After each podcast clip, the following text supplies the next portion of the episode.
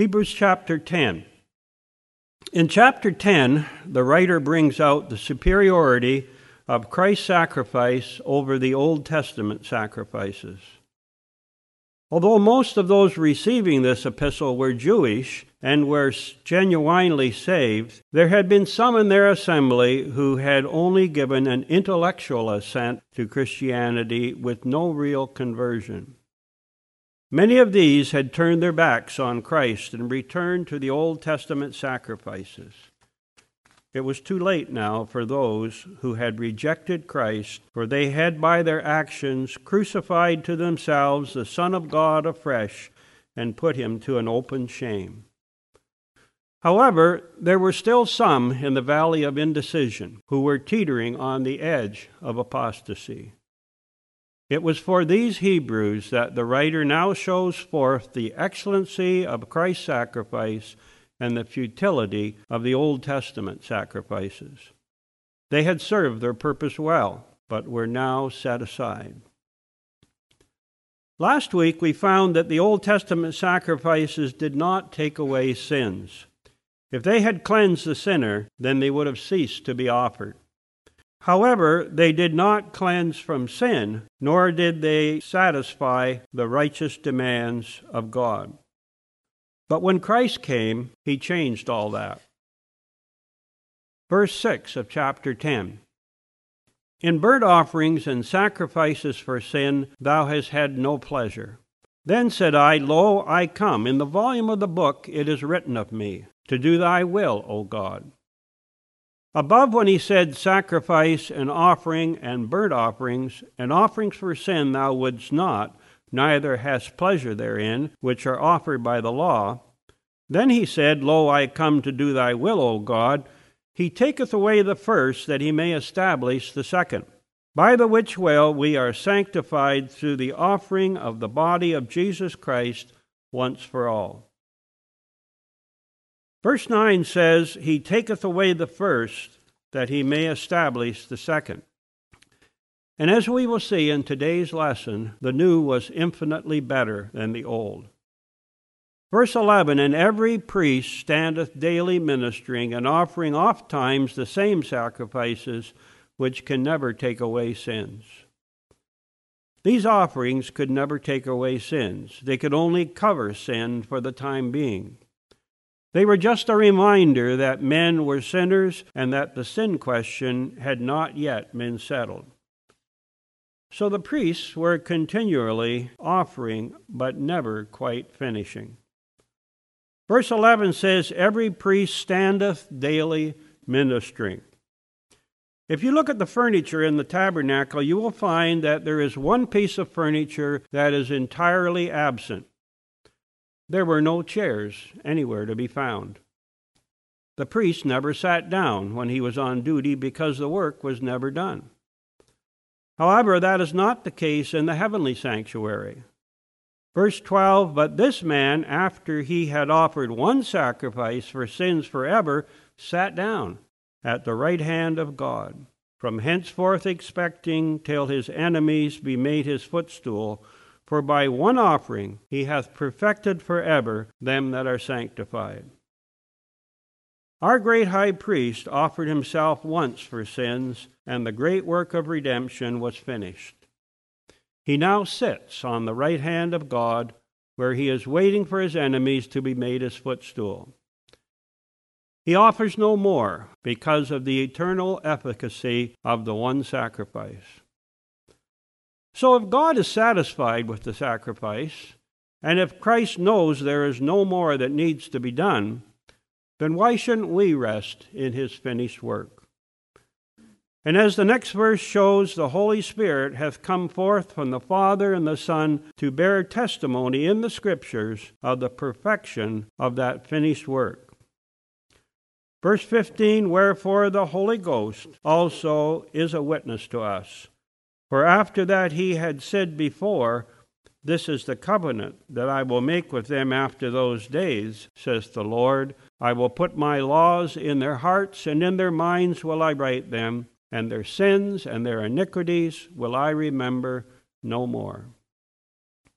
Actually, this portion in Hebrews refers to the new covenant that was originally promised to Israel in Jeremiah 31 33 to 34.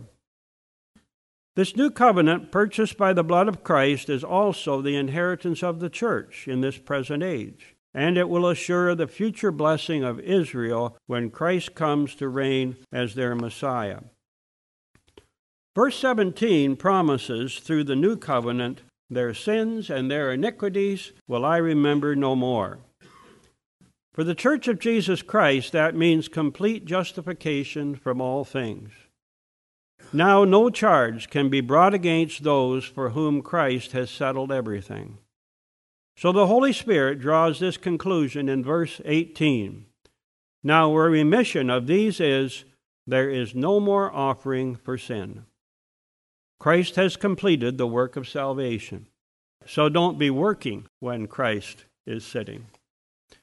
Verse 19 Having therefore, brethren, boldness to enter into the holiest by the blood of Jesus, by a new and living way which he hath consecrated for us, through the veil, that is to say, through his flesh, and having an high priest over the house of God, let us draw near with a true heart in full assurance of faith, having our hearts sprinkled from an evil conscience and our bodies washed with pure water.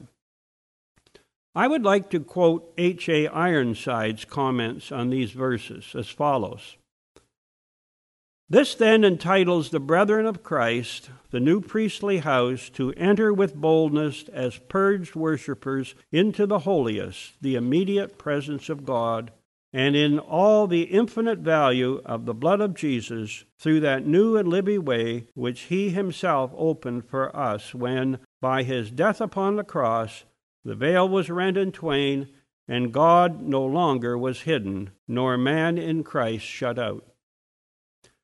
So intimately are the redeemed and the Redeemer linked together, so truly are the high priest and the priestly house one before God, that we are urged to enter in spirit where he has gone and to draw near to God with true hearts in the full assurance of that faith that is based upon the knowledge of an accomplished redemption, our hearts having been sprinkled by the blood of Christ from an evil conscience, and like the once defiled Israelites, our bodies having been washed with the water of purification. It is to be regretted that so few Christians seem to apprehend all this today. It is safe to say that for thousands who have hope in Christ, the veil might just as well never have been rent. They do not have any comprehension of the liberty for access into the holiest, but think of themselves as people on probation still, who, if only faithful to their profession, will eventually be fitted for admission into the presence of God. How much is thus lost through failure to understand the true Christian position, which has been beautifully expressed in the words of an old hymn.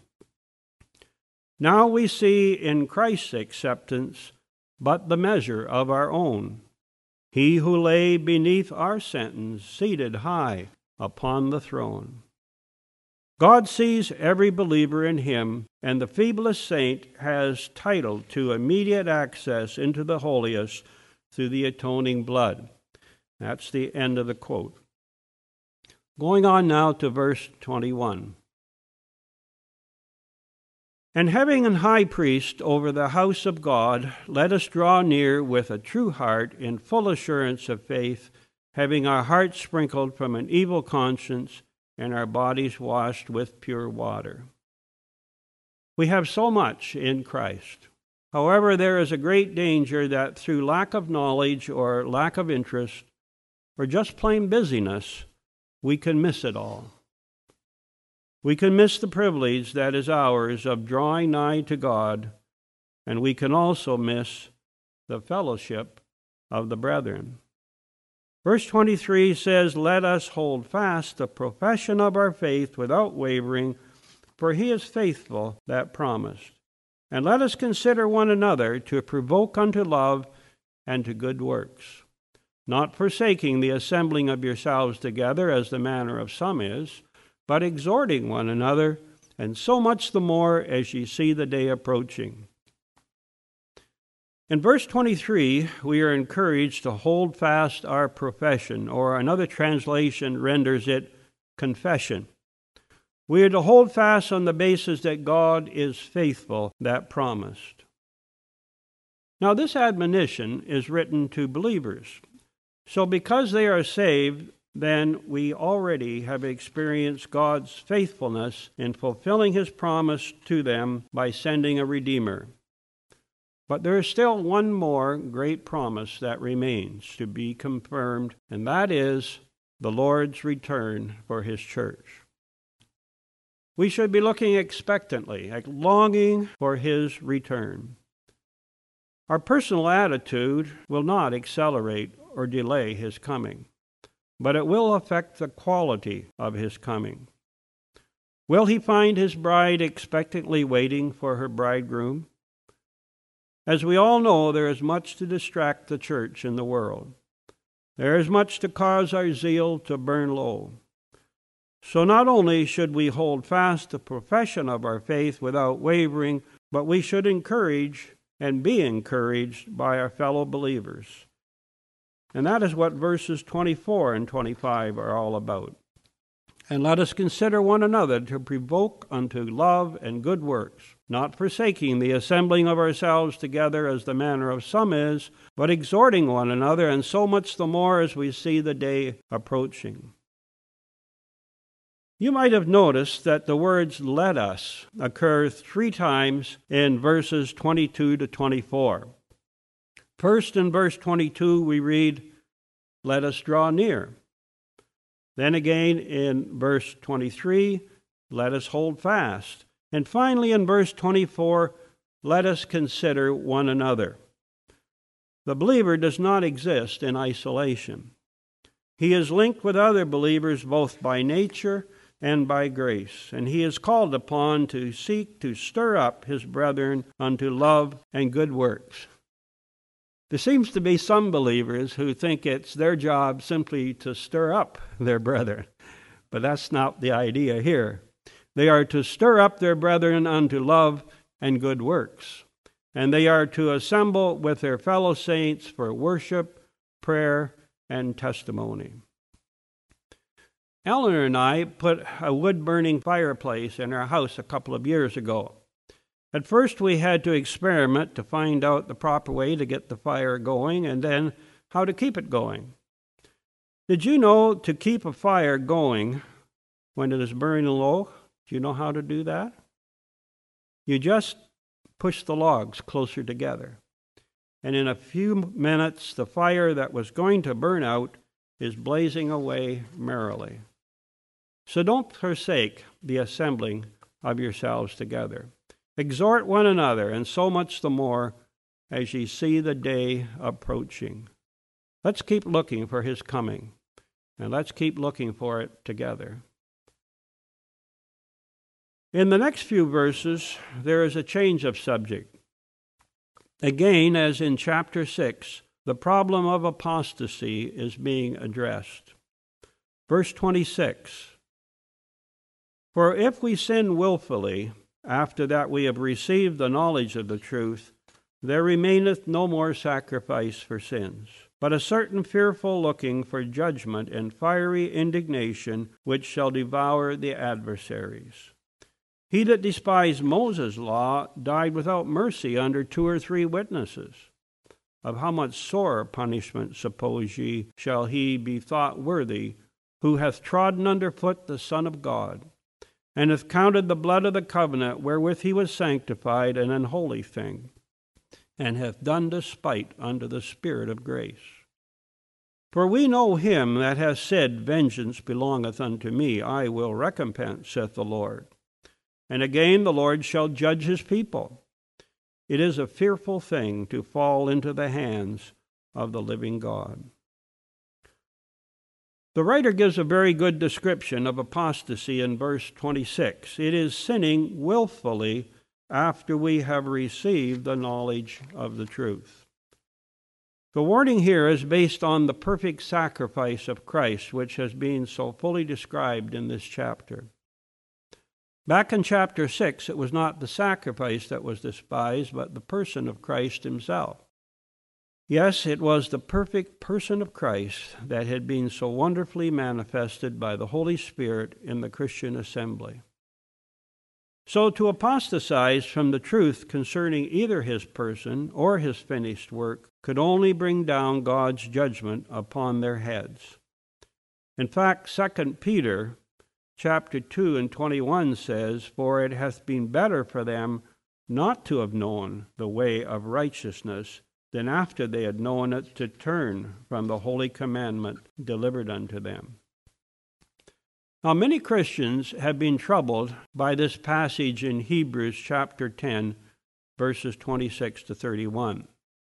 They think it refers to Christians who have backslidden and then later, when they tried to return to the Lord, were not able to do so. However, this passage is not about erring Christians at all, but it is about those who have turned their backs on Christ. You'll remember that in chapter 6, the writer dealt with the case of certain Hebrews who had professed Christ and understood the gospel intellectually and had even joined the church. Then they drifted back into Judaism and ended up despising the truth of the gospel. I believe these verses in chapter 10 refer to the same situation. In verse 26, where it says, If we sin willfully, after we have received the knowledge of the truth. The original translation gives the sense of a continual rejection of the truth, not a temporary sinning against Christ. This passage is not talking about a Christian who has fallen into sin, but rather the continued despising of the gospel message after its claims in the Old and New Testament have been fully understood and then rejected. Under such circumstances, there remaineth no more sacrifice for sins. Such a person is sinning against his last resort, indeed, against his only hope. There is no other remedy that God can offer. There is no other Savior to take away his sin. If he rejects Christ, there remaineth no more sacrifice for sins. All is lost, and only judgment is ahead. So, the local situation being addressed here concerns those Hebrews who have rejected Christianity and gone back to the temple. Once again, they are offering the old sacrifices in the vain hope that these offerings will cleanse their sins. They have rejected the only true sacrifice that has power to save and are offering a sacrifice that will not work. Even when God commanded the sacrifices, they only had power to cover sin, never to put it away. So to reject Christ and to turn back to the Old Testament sacrifices was a fatal mistake, for in them there remained no more sacrifice for sins. Verse 26 says, For if we sin wilfully after we have received the knowledge of the truth, there remaineth no more sacrifice for sins, but a certain fearful looking for of judgment and fiery indignation which shall devour the adversary. And actually, turning their backs on Christ was a far more serious sin than simply disobeying God's Old Testament laws. We need only to look at Israel's history to realize the seriousness of despising God's laws. Those that despised Moses' laws died under the testimony of two or three witnesses. However, that was only physical death. This is not to be compared to the eternal punishment of those who despise God's offering of mercy and the sacrifice of his own Son. It was the ultimate affront to God and can only incur his wrath. Verse 25 He that despised Moses' law died without mercy under two or three witnesses. Of how much sorer punishment, suppose ye, shall he be thought worthy, who hath trodden under foot the Son of God, and hath counted the blood of the covenant wherewith he was sanctified an unholy thing, and hath done despite unto the Spirit of grace? The degree of punishment may be judged by the greatness of the sin committed by the apostate. By his actions, he has trodden under foot the Son of God. To trample upon an ordinary man shows intolerable insolence. To treat a person of honor in such a manner is not to be thought of. But to deal so with the Son of God, who actually is God in the flesh, must be the highest provocation. To trample upon his person, denying his claim to be the Messiah.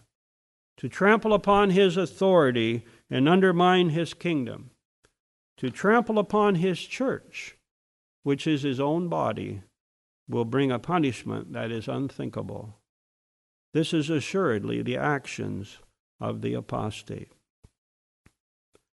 But what about the words, the blood of the covenant wherewith he was sanctified? How can these words refer to one who was never saved? Surely what is meant here is positional sanctification. As an example, consider the fact that all Israel was sanctified or set apart in a special way to God. They are God's chosen people. However, as is pointed out in 1 Corinthians chapter 10, many of these sanctified Israelites ended up in graves in the wilderness. Just turn with me for a moment to 1 Corinthians chapter 10, and we'll start reading at verse 1. 1 Corinthians 10 and verse 1.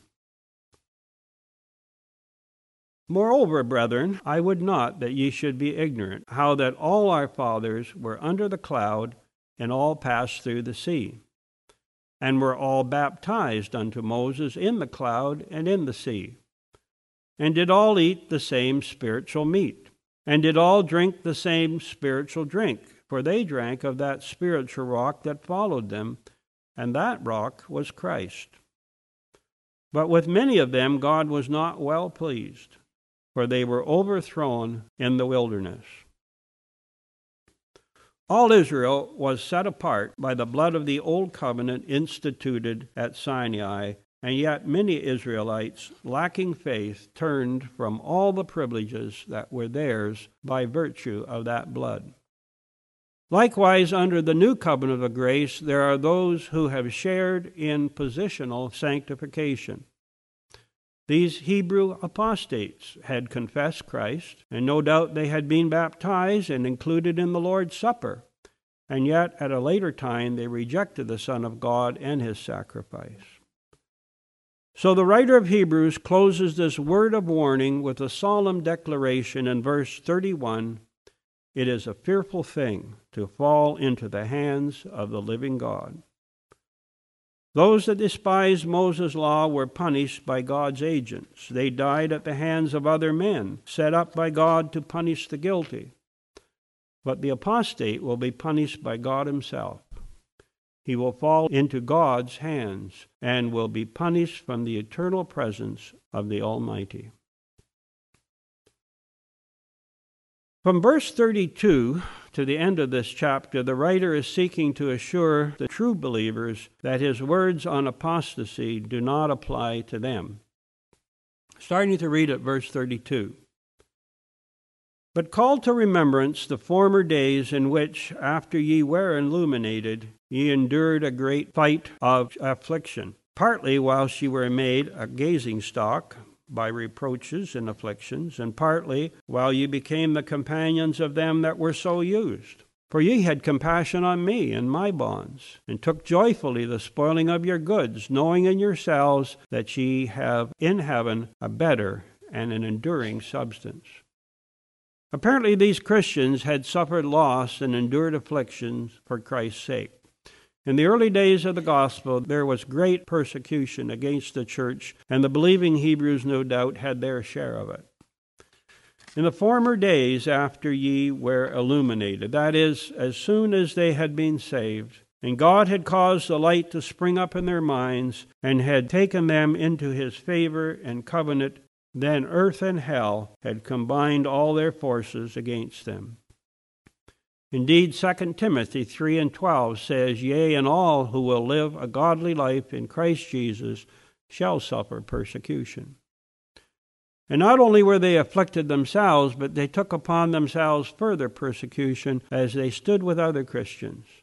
And partly while ye became companions of them that were so used, for ye had compassion on me in my bonds. They even lost their material possessions, but they took joyfully the spoiling of their goods, knowing in themselves that ye have in heaven a better and enduring substance. They had indeed learned hardship as a good soldier of Jesus Christ. Their faith had remained strong, but now a more dangerous time was ahead. No, it was not increased persecution. Often bad times, for the right reasons, are actually good times spiritually. Perhaps things would be a little easier for them now, but with these better times, there was always the danger of letting slip that which was most important. So the writer exhorts them to hold fast. Verse 35 Cast not away, therefore, your confidence, which has great recompense of reward. For ye have need of patience, that after ye have done the will of God, ye might receive the promise. There's a difference between rewards and salvation. Salvation is altogether of grace, and it is ours from the moment we trust Christ. On the other hand, we receive our rewards at Christ's second coming. Revelation 22 and 12 says, And behold, I come quickly, and my reward is with me, to give every man according to his work, as his work shall be. You see, payday does not always come on Thursdays. We must work patiently for our Lord and trust that someday we will be rewarded. Verse 37 says, For yet a little while, and he that shall come will come and will not tarry. There are many reasons for the Christian to look forward to the Lord's second coming. When he comes, we will receive what we don't deserve a home in heaven. But also, when he comes, he will delight in giving us our rewards. And if it was a little while then, how much closer must it be now? Verse 38 says, Now the just shall live by faith, but if any man draw back, my soul shall have no pleasure in him. So we are saved by faith, and we look for his second coming by faith. That is the mark of a Christian. But if any man draw back, a lot of the concerns of this book has been about drawing back, hasn't it? knowing the truth and for one reason or another drawing back. That is the mark of the apostate, not the mark of the child of God. Verse 39 makes that truth very clear. But we are not of them that draw back unto perdition, but of them that believe to the saving of the soul. There is mere intellectual belief, but that saves no one. However, faith in Christ brings eternal redemption, and we have his word on that. Those that thou gavest me I have kept, and none of them is lost. John 17 and 12. Let us hold fast the profession of our faith without wavering, for he is faithful that promised.